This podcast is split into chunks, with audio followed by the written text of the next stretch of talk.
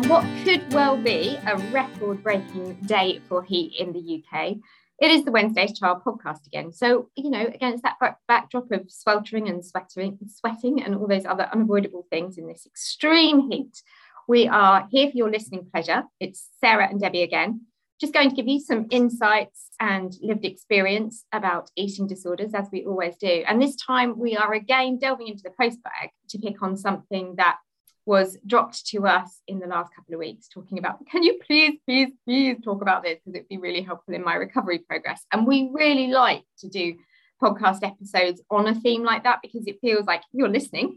We're not just talking to a brick wall. So we welcome those contributions. So if you get to the end of this and say that was really helpful, but actually next time can you talk about this? Please be just like this particular person was, who I'm not going to name, but I hope you know who you are just be like her and, and send us that email that says, talk about this. So before we get onto that, hi, Sarah, how's the heat up there?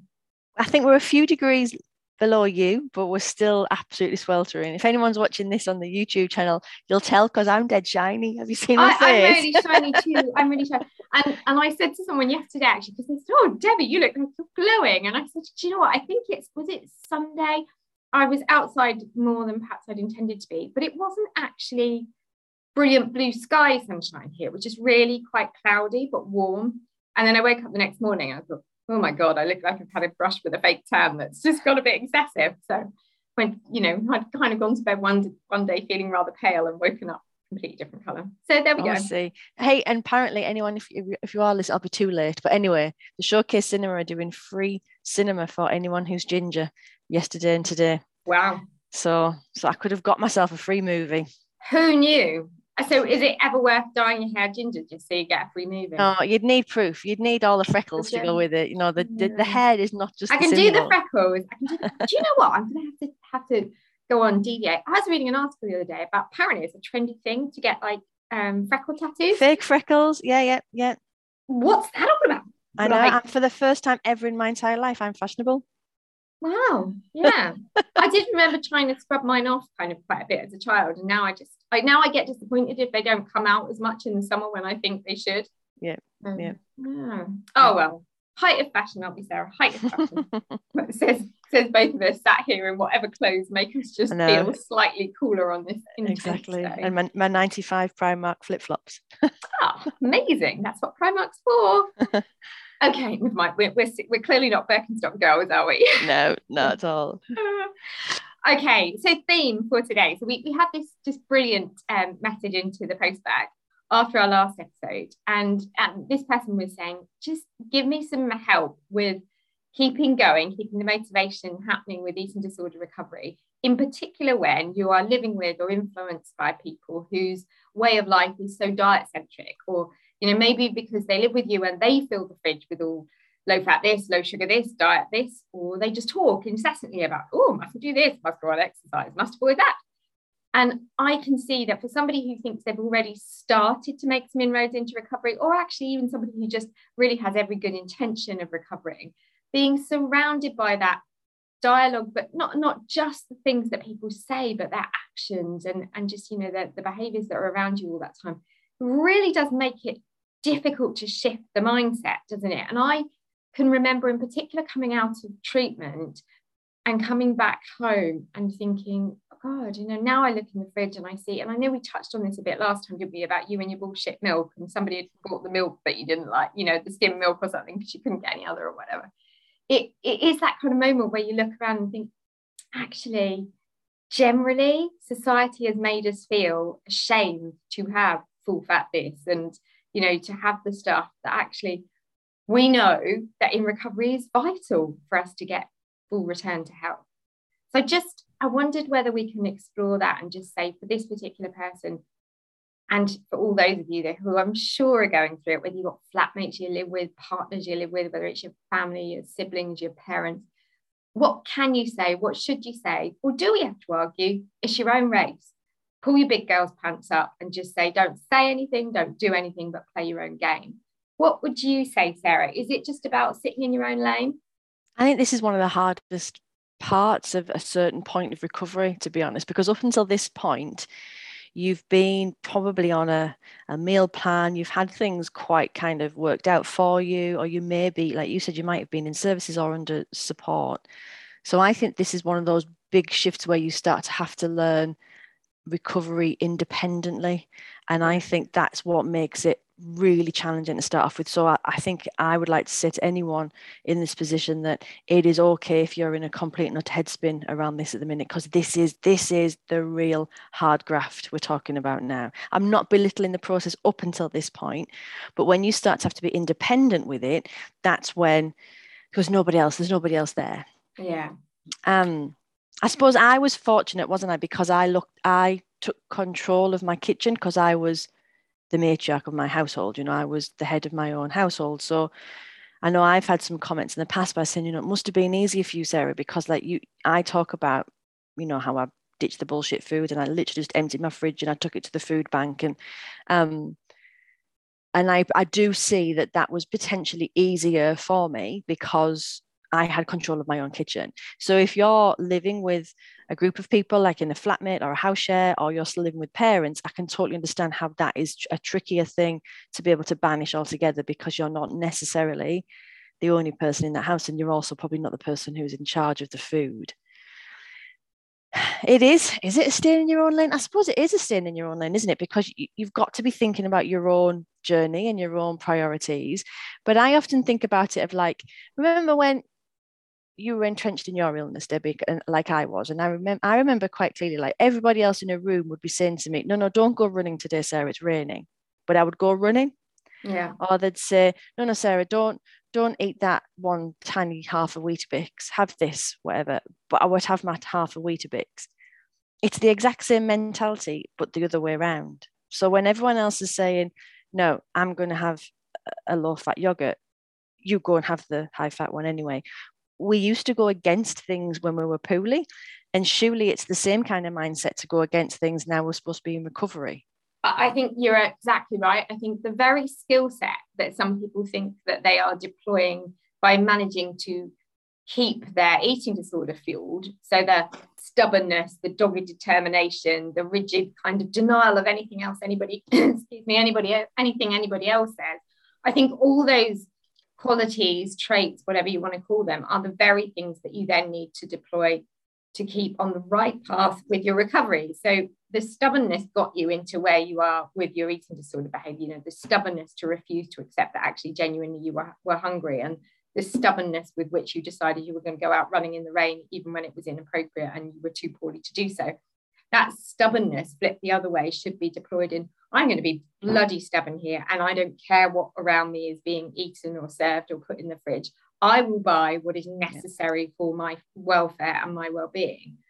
And I would hope that for the vast majority who, of us who have been through treatment, there will be a point at which most of us say, if I look in that rearview mirror, it is so frightening at the prospect of ever returning to that dark, dismal place again I must do what is ev- whatever is necessary to make sure that stays behind me and doesn't go, you know, I do not become part of that revolving door process. The and the the food and the behavior shifting, that's the medicine, isn't it? So if someone could put that in a tablet form or in a, a, a UV UV uh, drip, IV drip even. Mm. You know, UV, drip. UV drip. And in that drip and in that tablet was like some sort of magic to get rid of the behaviors in your head and some sort of magic to nutritionally rehabilitate you, you would quite happily get up on the morning and take that tablet like you would yeah. with any other illness. You know, you would just take it. You would get, yeah, the doctors told me I've got to take these four times a day, bang, you take them, and lo and behold, you'd be recovered in six months, a year, whatever. Um, that's the mindset that I definitely had to get myself into about the food and the behavior remodification that, that that's the medicine it's just that we happen to have a, an illness where that's like tortuously challenging and tortuously hard.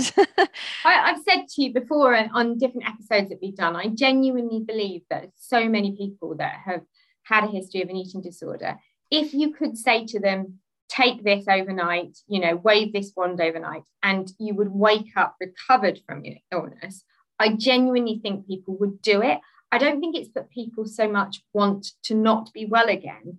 It's that that scary journey of going from this horrendous illness that I'm in at the minute and then watching my body change, watching people react to me, dealing with whether I'm happy with that, those changes, getting used to a different appearance in the mirror.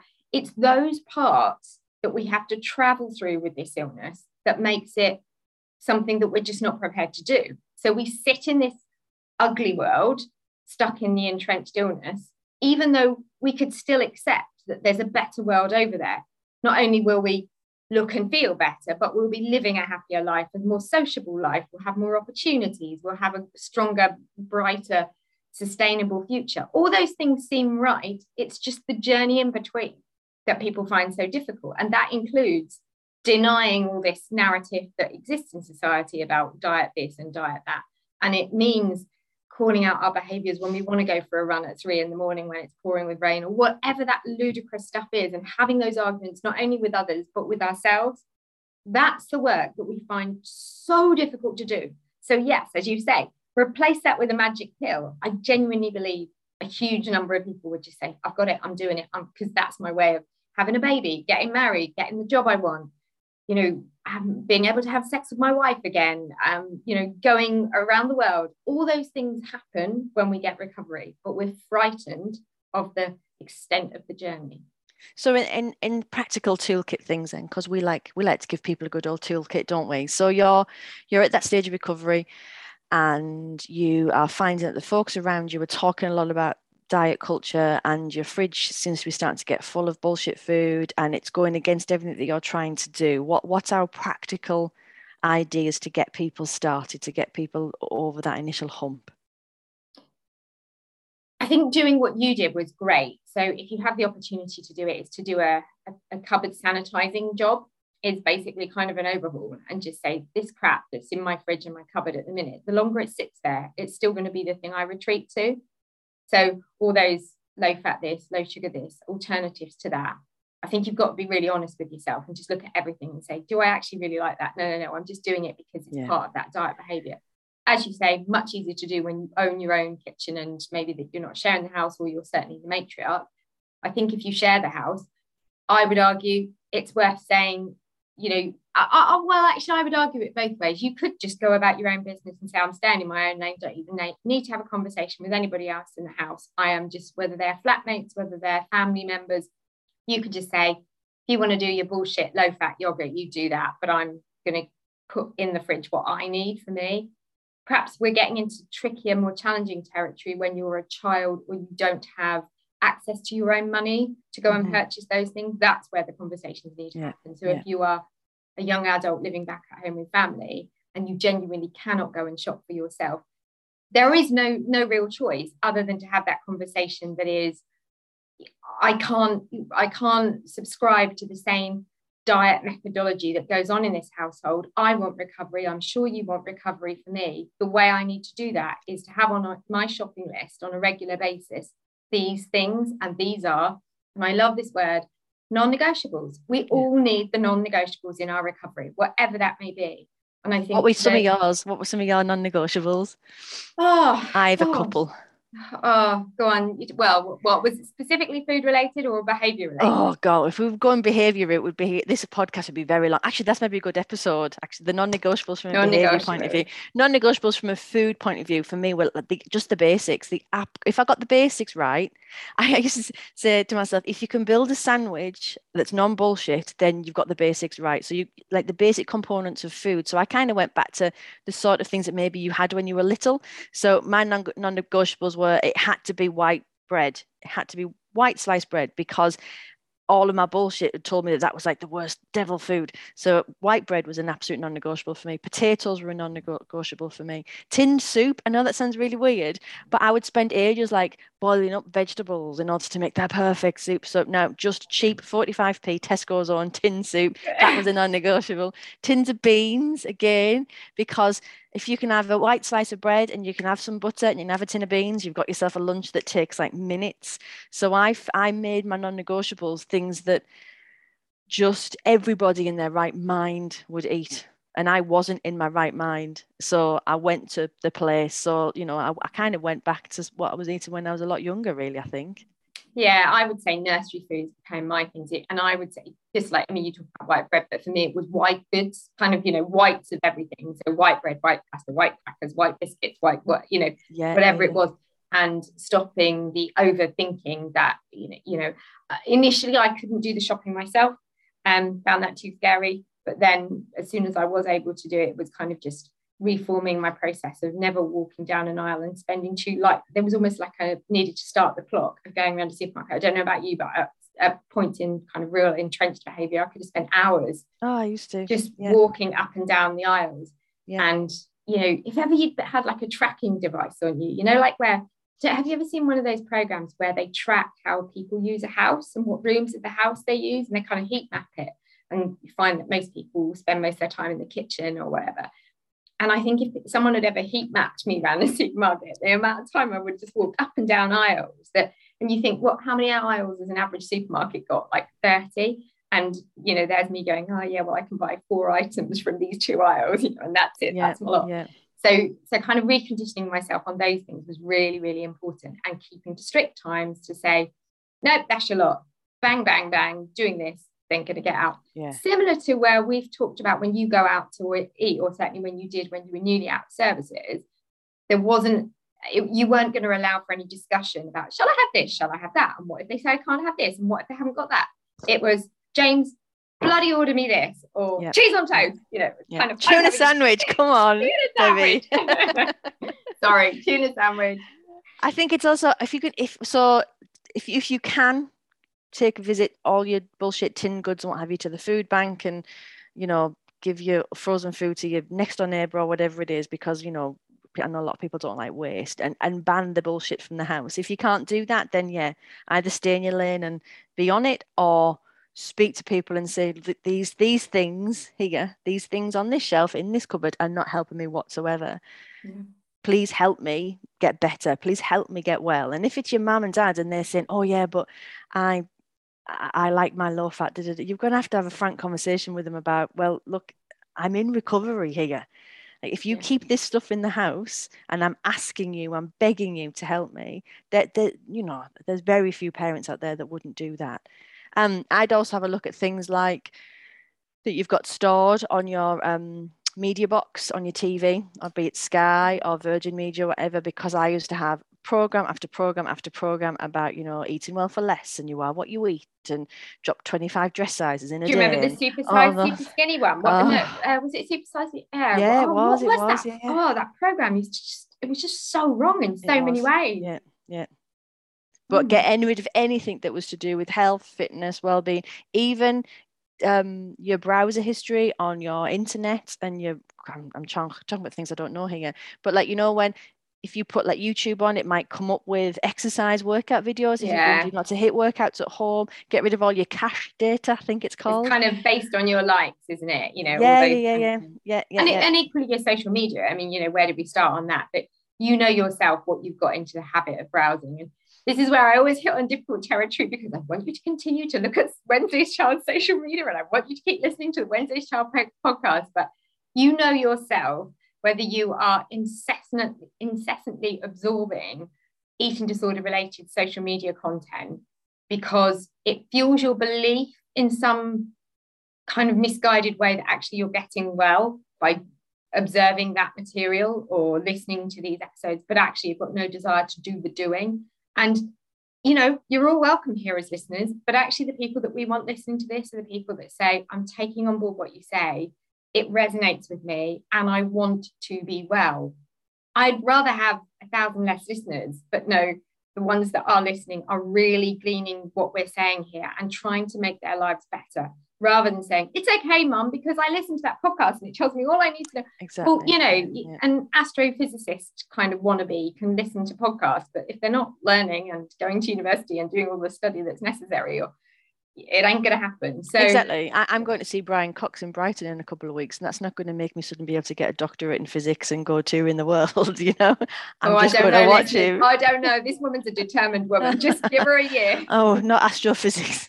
I'm learning golf, but that's another that's another story altogether. Um, but I think I, actually, as an aside, that's one of the skills that you can get from going through the recovery journey is that knowing learning what a process is and not getting frustrated when you have to have things done immediately. So I was one of those people that like if I couldn't do something immediately, I gave up. Yeah. But actually my recovery journey and, and having these challenging conversations with people about how their behaviors are hindering my recovery and having have really challenging conversations with myself and getting angry with myself has actually given me and taught me how to play that infinite game, how to take my time, how to know that things are not going to be able to be done immediately. And then I might not be an expert for a year, two years, five years, 10 years. But if I keep going, at some point, things will start to click and some point yeah. things will start to start to get stronger. So I'm actually one of the things I'm well, I'm thankful for recovery from a lot of things, but one of them is actually that it has taught me about that the process is just as important as the outcome. Yeah. And yeah. that's super important for recovery, I think. And, and I wonder whether some of those things that we're talking about here are almost like your kind of journal mantras type things that it's really helpful to have written down because I, I know for me at kind of darker times, it was almost useful before before I got out of bed in the morning, put my feet on the carpet, and before I went to bed, kind of having those 10 things that I needed to repeat, even just like without saying them out loud, repeat them in my mind, just to give myself a reason to remember actually, I'm going straight downstairs and I'm going to make breakfast, or, you know, I'm closing my eyes tonight and I'm proud that I have done this, that, and the other. And little things, you know, that going back to what you just said there, it's things like saying, doesn't have to be perfect. So, you know, I made that sandwich today and it was a bit of a shitty sandwich and it wasn't great, but I still ate it, even though it didn't taste perfect. Whereas five years ago, perhaps I would have gone into a cafe and if they'd made me a sandwich that was anything less than perfect, I'd have said, Well, you see, yes, see, they served me that imperfect sandwich and I'm going to waste it. And, and I think it's it's those little things like, you know, I'm building forward. Um, I accept that life isn't perfect. I know that this is worth the pain, all those kind of things that just to remind yourself on a daily basis, you've really got to, you've you've got i mean what is it is it about 30 days they say any kind of ritual habit routine can kind of shift your life thinking can't it? It kind of happens quite quickly if you repeat it. And I, I think the things we say to ourselves and the things we do on a regular basis enable us to achieve anything within reason. So yeah I, I, I was never a big one for huge targets and goals. I tried that at one point in my recovery and it just it just created a crazy relapse. So i just told myself that my habit was to be the kind of person that. So right. I'm going to be the kind of person that can sit still when it's sunny. I can be the kind of person that doesn't have to go on a four mile walk with the dogs. I can sit on a bench and watch them run and kind of build really little tiny habits by just being the person that. Yeah. Yeah, it makes a lot of sense. And I suppose for you, there was maybe, I, you know, have to tell me if you think this did play a part, perhaps also being a mother at the time you were in recovery, perhaps just an extra little motivation to say, I've got a little person as well in my life, one, you know, watching and witnessing how my recovery is going. Yeah, and as Amy got older, obviously she was starting to watch and witness things and starting to take them in a bit more. Um, but I've always said, haven't I, that I my real recovery started the minute that my therapist convinced me that I was recovering for me. Mm. And once I recovered, started to recover for me, I started to recover, and then everyone else got the benefits of that when I was trying to recover for the job, for the lifestyle, for the husband, for the daughter. It wasn't it wasn't about recovery. It was about again something else on the peripherals. So yeah. once i was convinced that i had i was worthy of recovery and i had to do it for me that's when i got angry and that's when things changed. And an angry sarah is no good sarah. It's kind of wow. no, no she's not. She was angry yesterday because she was hot hot and bothered, hot and bothered, and hangry, and hangry. And hangry, yeah, oh. hot bothered and hangry. oh gosh. Well, I hope that's been really helpful, in particular for the person that wrote in and asked us for some kind of tips and motivations on keeping going, um, but also for others of you that are in that place. And just before we wrap, there's just something that sits really well with this conversation, and it's the question about when somebody says to you, "Do you think it's ever possible to recover?" and you know your own perhaps internalized belief or whatever you might have read someone else say about whether you can fully recover from an eating disorder i think everything we've just said there goes towards our belief our genuine belief that recovery is possible and so i think something that we both feel very strongly about to share with you today is that if you are hearing it be it from a friend, a frustrated parent, your, you know, kind of loyal but deeply anxious spouse, or from a healthcare professional saying to you, well, ultimately, statistically, it's really difficult to recover. I just want to say to you, it is possible because there's two people on this podcast who are saying to you, we lead recovered lives. So, how could you not believe that to be the case? And I, and I know that's kind of something that you feel really strongly about too, isn't it, Sarah? I mean, you work a lot in the teaching area and you see young people all the time. And, you know, the analogy that you would say to a child, well, you're never going to get grade C because it's not possible for a child like you that comes from that state, living in that county, in that town, whatever. So why is that child going to do the homework, put the hard graft in, turn up for lessons? Why are they going to bother? And it's exactly that same way for committing to eating disorder recovery things have to be possible and the human brain is the the one thing that can make anything possible you know if just everything everything that we touch has been someone who's made something possible that was impossible beforehand. And and and it does it angers me when people say it's not possible. We're not saying that it's not difficult and we're not saying that there's not plenty of bumps in the road and we're not saying that you don't have to really really graft because all of those things are true about recovery. But it is possible. And it's also about, for me, it's making it really realistic and valuing the toolkit because when a bump in the road comes, and we had a conversation in the last podcast, didn't we, about if you've recovered for a period, then suddenly you find yourself slipping again. It could be like five years after your initial recovered period. Yeah. It's the strength of your toolkit and then the strength of your internal voice that is going to make it so that you can then get over that bump. So recovery is possible, but building your toolkit as you go and storing it in your back pocket so that the second you go into a kitchen and you suddenly find yourself, you've made a sandwich without butter for the first time in three years. It's like, hang on a minute, where, where's, oh, hang on, that's something's come back there yeah. that I've not seen for a while. And then you immediately get your toolkit out. Um, so I think that that to me is recovery is possible, and your toolkit's a really important thing to have in your pocket so when and if conversations in your head do sp- spring back up, you know exactly what to do at the point of need immediately. Yeah.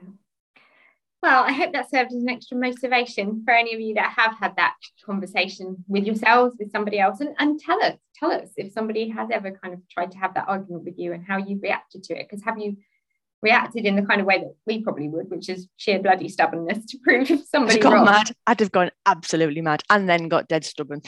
yeah, right. I'll show you. I'll show you. You see that donut over there? Yeah, absolutely. Um, as ever, I always encourage you to get in touch if you've got ideas for a future episode or you just want to give us some feedback on this latest one. Um, please feel free to get in touch. You can send us an email to hello at wednesdayschild.co.uk. Thanks for all those of you that continue to keep getting in touch either about the podcast or our other services. I do know that we're exceptionally busy with our ever running waiting list for befriending at the minute, and we are doing our very, very best. The summer's going to be really, really tricky trying to match people. As you can imagine, we've got people taking um, a little bit of a breather off befriending so they can get break with their family and friends. And we encourage that because that helps them to stay well and uh, look after themselves during recovery. So I'm sure you respect that, but it does mean our waiting list is a little bit longer but rest assured we're still on it and we're always encouraging to you know for you to get in touch and send us a message and let us know that you would like our services at a future date. That's it for now. Enjoy the heat if you can or just stay cool inside eat drink stay healthy and just be focused on your recovery. Take care for now. Thanks for listening to the wednesday's child podcast